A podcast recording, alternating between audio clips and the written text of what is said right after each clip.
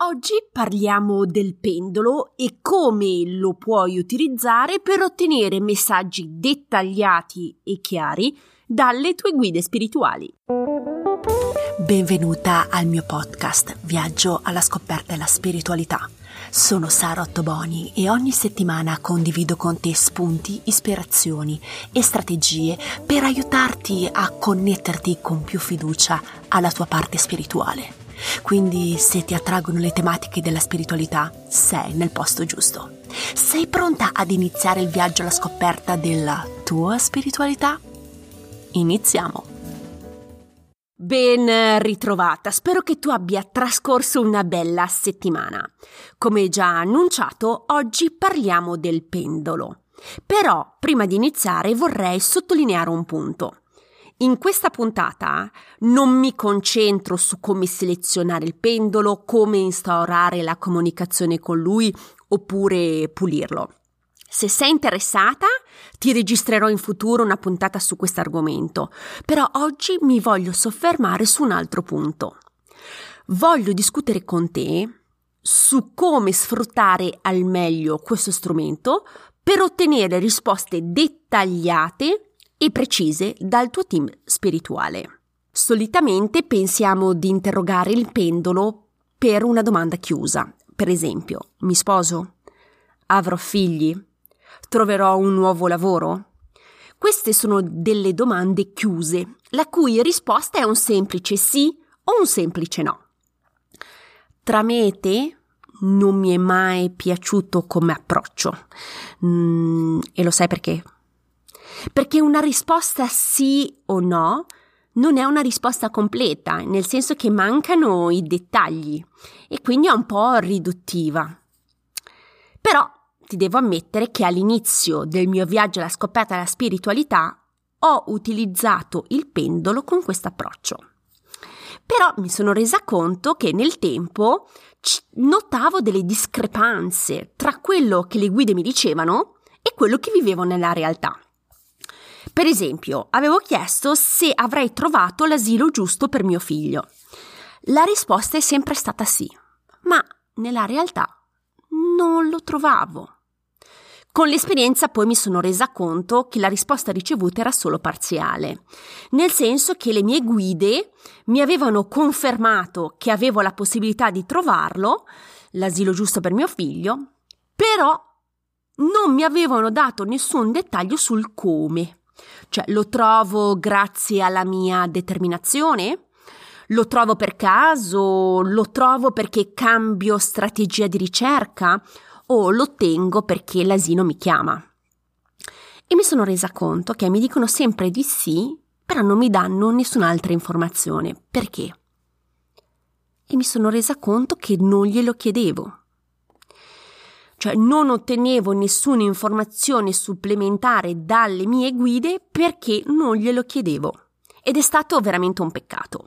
Quindi mi sono detto, ok, non posso semplicemente chiedere eh, una domanda chiusa con un sì o un no, però devo esplorare, devo spingere, devo chiedere sempre e approfondire la tematica. E quindi devo avere un approccio molto più ampio, molto più inclusivo e più aperto sulle possibilità e sul come.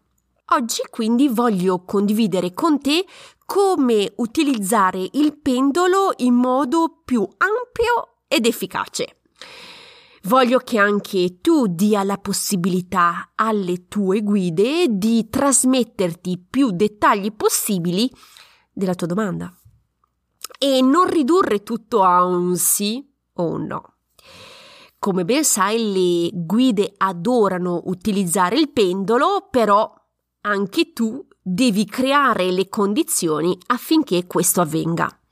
E ecco come procedere. Prendi carta e penna. In cima al foglio scrivi la tua domanda.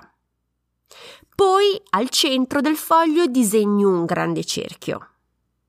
In seguito dividi il cerchio in 4, 6, 8, 10, 20 parti uguali e in ogni sezione del cerchio scrivi le diverse opzioni che hai davanti.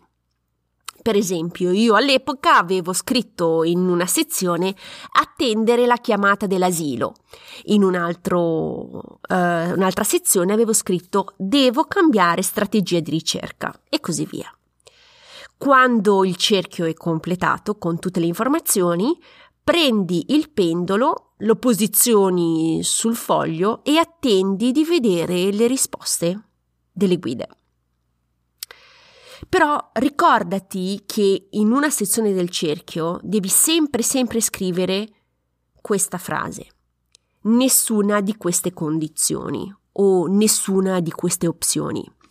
Questo ti permette di continuare la comunicazione con le tue guide e sapere se ci sono altre opzioni o altre condizioni a cui non hai pensato o che non hai preso in considerazione.